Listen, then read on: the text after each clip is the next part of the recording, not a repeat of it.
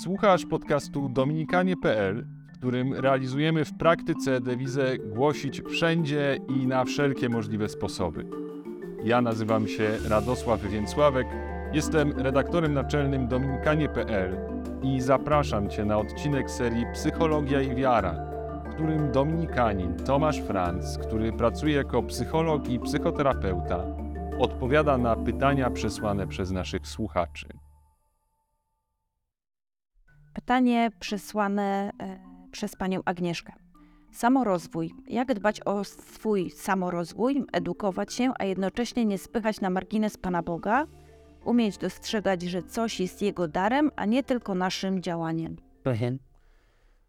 E, Odpowiedź na to pytanie paradoksalnie jest dosyć prosta, wydaje mi się, aczkolwiek nie chciałbym tutaj uprościć, bo y, myślę, że Pan Bóg nie ma nic przeciwko naszemu samorozwojowi i nam, może nam z pozycji wiary pomóc taka, takie zdanie. To znaczy, jeżeli uważam jako wierzący, że wszystko, idąc za listami Pawłowymi, wszystko w Bogu się dokonuje i kroczę w Bożej opatrzności, no to każdy samorozwój w tej Bożej opatrzności jest możliwy. Pytanie, na ile on jest korzystny oczywiście dla, dla mojego rozwoju, to już jest inne pytanie. I na ile on umacnia, nie wiem, mnie jako człowieka, czy, czy pomaga mi się rozwijać, to jest inne pytanie. Natomiast jeśli osoba wierząca podejmuje decyzję na samorozwój, to nie pytałbym się, czy to jest wola Boża, tylko pytałbym się, na ile tego chcę, na ile tego pragnę, na ile to jest możliwe, na ile to nie zaprzecza moim obowiązkom, nie rodzinno-rozwojowym, na ile jest zgodny, zintegrowany z, moim, z moją ścieżką życia. Jeśli nie ma konfliktów, to dlaczego się nie rozwijać? Dlaczego Pan Bóg miałby tutaj stać na przeszkodzie? Więc zbyt neurotyczne pytanie o, wolą, o wolę Bożą raczej służy nam jakieś budowaniu obrazu Pana Boga, nie wiem, zawisłego, zazdrosnego, lękowego, ograniczającego. Podoba mi się ta forma modlitwy, Panie Boże, Tobie to oddaję, i ona uspokaja bardzo mocno i nie muszę wyszczególniać, co oddaję, kiedy oddaję, z jakiego powodu oddaję. Po prostu Bogu ufam i robię swoje. Aczkolwiek czasami rozwój pewnie może być formą uzależnienia. Może być formą uzależnienia, może być formą, e, bym powiedział, mm, bardzo niezdrową, może być przeforsowywaniem siebie, może być przekraczaniem jakiegoś balansu pomiędzy e, zatrzymaniem się, refleksyjnością, e, nie wiem, wrażliwością na swoje wnętrze, a ubogacaniem się, karmieniem się. Może być taką bulimią rozwojową, gdzie raczej się zapychamy i nie możemy znieść poczucia jakiejś niestosowności, niekompetencji, korzystania z pomocy innych i musimy za wszelką cenę sami coś osiągnąć, wtedy staje się to coś y, z czymś nieadekwatnym, nierozwojowym i złym, ale w każdej sytuacji przerost, przesyt, nadmiar jest szkodliwy, prawda? To, że ktoś je, nie wiem, spożywa marihuany czy, czy inne używki w nadmiarze czy, czy nieadekwatnie jest szkodliwe, ale jeśli spożywa ciastka, również jest to szkodliwe, jeśli jest to w nadmiarze. Chociaż ciastka możemy kupić w cukierni, a marihuany nie. Pytanie przysłane przez panią Katarzynę e-mailem. Służba innym, poświęcanie się dla drugiego człowieka, a stawianie granic i dbanie o dobro własne. Jak podejmować decyzje w takich sytuacjach, żeby spalać się dla innych, ale też samemu się nie wypalić? Mhm. Czy myślę, że spalanie się dla innych nie ma sensu? Myślę, że y, pomoc prawdziwa zawsze jest związana z y, akceptacją swojego czasu, swojego życia, swoich najbliższych osób, które są pierwszym kręgiem naszej miłości. Trudno pomagać innym, jeśli lekceważę swoje ograniczenia, swoją, swoje dobro. Trudno pomagać innym, jeśli nie potrafię dostrzec bliźniego w tym najbliższym otoczeniu, pośród członków rodziny.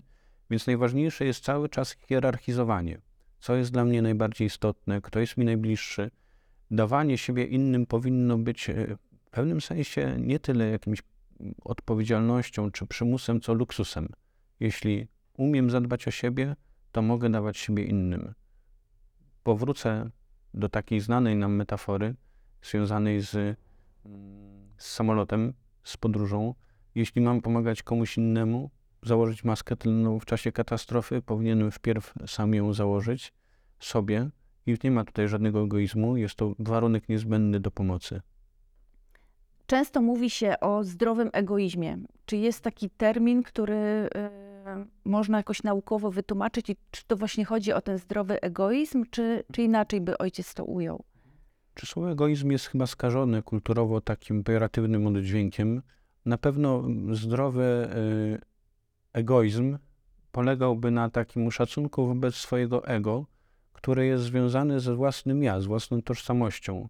Tożsamość ma zawsze skonstruowane odpowiedzi na pytanie, jaki jestem, jaką mam potencję do działania, jakie mam swoje ograniczenia, skąd pochodzę, dokąd zmierzam. To kształtuje nasze własne ja. Jeśli mówić o zdrowym egoizmie, to właśnie w takim kontekście znalezienie odpowiedzi na to, kim jestem, pozwala nam nie być wszystkim. Y, Znalezienie odpowiedzi, jakie mamy ograniczenia, pozwala nam na przykład dzielenie się odpowiedzialnością z innymi. To też jest warunek dobrej pomocy. Więc refleksja nad sobą samym, nie mylić to z egocentryzmem, jest niezbędna do tego, żeby móc kochać bliźniego. Pytanie z YouTube'a. Jak pozbyć się wstydu? Pytanie, czy, czy warto się wstydu pozbywać, albo inaczej, pytanie jest zbyt y, krótkie, bo wstyd często ma też bardzo ważną cechę, bardzo ważną rolę dla nas. Wstyd jest pewnego rodzaju ochronieniem własnej intymności i prywatności. Jeśli wstyd służy tej ochronie, na przykład mojej prywatności, mojej, moich własnych y, przemyśleń, moich własnych, nie wiem, y, niemożności, trudności, jakichś konfliktów, to jest to wstyd ochronny. Jeśli wstyd z kolei sprawia, że nie potrafię, choćbym chciał, przekroczyć siebie, zawalczyć o siebie, wy, wy, wyjawić swoje myśli, wypowiedzieć się, to jest to już taki wstyd toksyczny, który mnie hamuje. We wstydzie, przekraczaniu wstydu, mi osobiście pomaga taka bardzo ważna refleksja, że życie płynie, życie się zmienia. E, Jeśli popełnię błąd, to zawsze mogę wrócić na dobrą, właściwą ścieżkę wiem, pracy nad sobą, przebaczenia sobie, poprawy siebie, ale na pewno jeśli wstyd y, mnie zatrzyma w niewyjawianiu swoich pragnień, potrzeb, myśli, to nigdy nie będę miał okazji do tego, żeby jakoś sobie y, do tego wrócić. Zawsze będzie to jakoś zubażające, więc lepiej wstyd pokonywać testując rzeczywistość i sprawdzając ją, czy potrafi w niej zafunkcjonować, przyjmując krytykę, idąc dalej do przodu, niż to, żeby wstyd mnie cały czas zatrzymywał w miejscu. Wtedy na pewno nie jestem w stanie się nawet poboksować z życiem czy z drugim człowiekiem i w ten sposób wywalczyć sobie tą jakąś miejsce w życiu, tylko raczej będę się cofał, cofał, cofał, aż do utraty poczucia własnej wartości. Czyli generalnie patrzeć na owoc, na, na to, co, co mi robi ten wstyd, Dokładnie. Patrzeć na to, w jaki sposób i co mi on robi, niż na to, czy on jest w ogóle toksyczny. Bo wstyd czasem mnie ochrania, a czasem mnie hamuje przed właśnie jakimś podjęciem walki o siebie, czy, czy daniem sobie prawa do, do bycia, uznania własnej wartości w sytuacji, kiedy wstyd raczej mnie izoluje, zamyka, onieśmiela. Pani Agnieszka napisała do nas e-mail, rozpoczynając go, jak fajnie, że powstała taka inicjatywa zadawania pytań ojcu, e, bo ma kilka kwestii. E, Pierwsza kwestia związana jest z masturbacją. E, Pani Agnieszka pisze, psychologia traktuje ją jako normalny element rozwoju seksualnego. Nie chodzi mi tutaj o uzależnienia, kompulsywną masturbację. W katechizmie Kościoła katolickiego nie ma informacji, że jest to grzech, tylko pewnego rodzaju nieuporządkowanie. Dlaczego więc mamy się tego, z tego spowiadać? To bardzo ważne pytanie i ono wymaga bardzo jakiejś, bym powiedział, delikatnej i pełnej odpowiedzi. E, Psychologia mówi o masturbacji jako pewnego rodzaju elemencie rozwoju, ale nie w taki uproszczony sposób. To znaczy, ona, masturbacja, może być rozwojowo uzasadniona, na przykład nawet ówczesno-dziecięcym okresie życia, kiedy dzieci poznają swoje ciało, szukają nie wtedy intencjonalnej masturbacji związanej z seksualnością, co raczej z przyjemnością dotykania swojego ciała, poznają je, co sprawia im przyjemność, i to jest naturalne dla ich rozwoju. Wtedy rodzic nie powinien reagować przerażeniem, czy, czy jakąś paniką, czy nadmierną koncentracją nad taką sytuacją. Ten etap rozwoju powtarza się w naszym życiu. On może powtarzać się nie wiem, w wieku przedszkolnym, kiedy zaczynają nas interesować y, dzieci wokół i już nie, nie szukamy tej inspiracji tylko w własnym ciele, ale też w jakimś rozładowaniu napięć emocjonalnych, z którymi sobie małe dziecko nie radzi, czasem te, wtedy masturbacja jest takim instrumentem rozładowania napięcia i też nie powinno nas to bardzo niepokoić, jeśli nie jest to coś stałego, coś przeradzającego się w pewną patologiczność, nie wiem, używania jakiejś y, siły do tego, czy, czy, czy jakichś nawet przedmiotów, czy, czy czegoś innego, wtedy powinno to zaniepokoić. Masturbacja pojawia się jako element rozwoju, też istotny y, i też nie powinien niepokoić. Mówię cały czas o tym płaszczyźnie psychologicznej, za chwilkę powiem, jak do tego się ma duchowa sfera. Y, W okresie nastoletnim, kiedy nastolatkowie zburzą swoich hormonów, nie potrafią sobie poradzić, też poznają swoje ciało, jego, jego ograniczenia, ale też jego możliwości. To jest też w pewnym sensie naturalne dla ciała. Y, Masturbacja może pojawiać się w sytuacjach może rozwojowych, może takich byśmy powiedzieli już na skraju trudnościowych, kiedy w życiu dorosłym jest związane z jakimiś okresami samotności, poczucia niskiej wartości albo tęsknotą za relacją, właśnie jakąś samotnością. Do czego zmierzam w tej odpowiedzi? Nie do tego, żeby mówić masturbujcie się, bo to jest bardzo płytka odpowiedź i myślę, że każdy psycholog, który tak by mówił bezrefleksyjnie, będzie złym psychologiem ale zmierzam do tego, żeby mieć zawsze refleksję nad tym. Po pierwsze, dlaczego mi się to zdarza, albo dlaczego się na to decyduję, jakie to ma znaczenie w moim życiu, co jest tego przyczyną, jakie będzie rozwiązanie tego. Masturbacja jest bardzo mocno gratyfikująca. Ona może prowadzić nas do zatrzymania się na sobie emocjonalnego, do pewnego rodzaju takiego, bym powiedział, patologizacji rozwoju. Wtedy nie będziemy potrafili czerpać przyjemności z relacji z drugim człowiekiem, bo on nie jest tak gratyfikujący jak własne ciało, bo z nim musimy się dogadać, ustąpić, wejść w konflikt, przepracować swój narcyzm, wejść w jakąś pokorną sytuację zależności. Ciało zawsze będzie odpowiadało tak samo, dlatego ta masturbacja jest słusznie tu nazywana nieuporządkowaniem, bo ono, ona nas koncentruje na sobie samym. Więc jeśli zdarza się masturbacja, to warto zadać szereg tych różnych pytań. Warto, bo wtedy możemy siebie zrozumieć, przepracować i wyjść z, tego, z, te, z tej sytuacji, a nie tylko patologizować.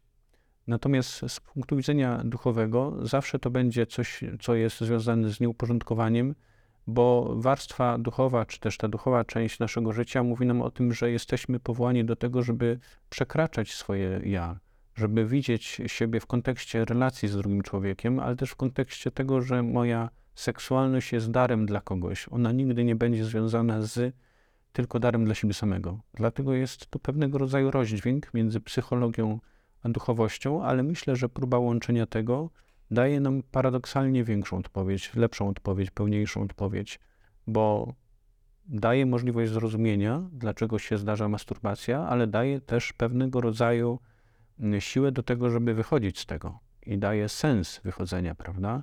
Dlatego się z tego spowiadamy, dlatego jest to też przedmiotem spowiedzi. I z punktu widzenia duchowego jest to grzechem. Jest to grzechem, ale warto zawsze zapytać, z, z jakiego powodu ona się dzieje.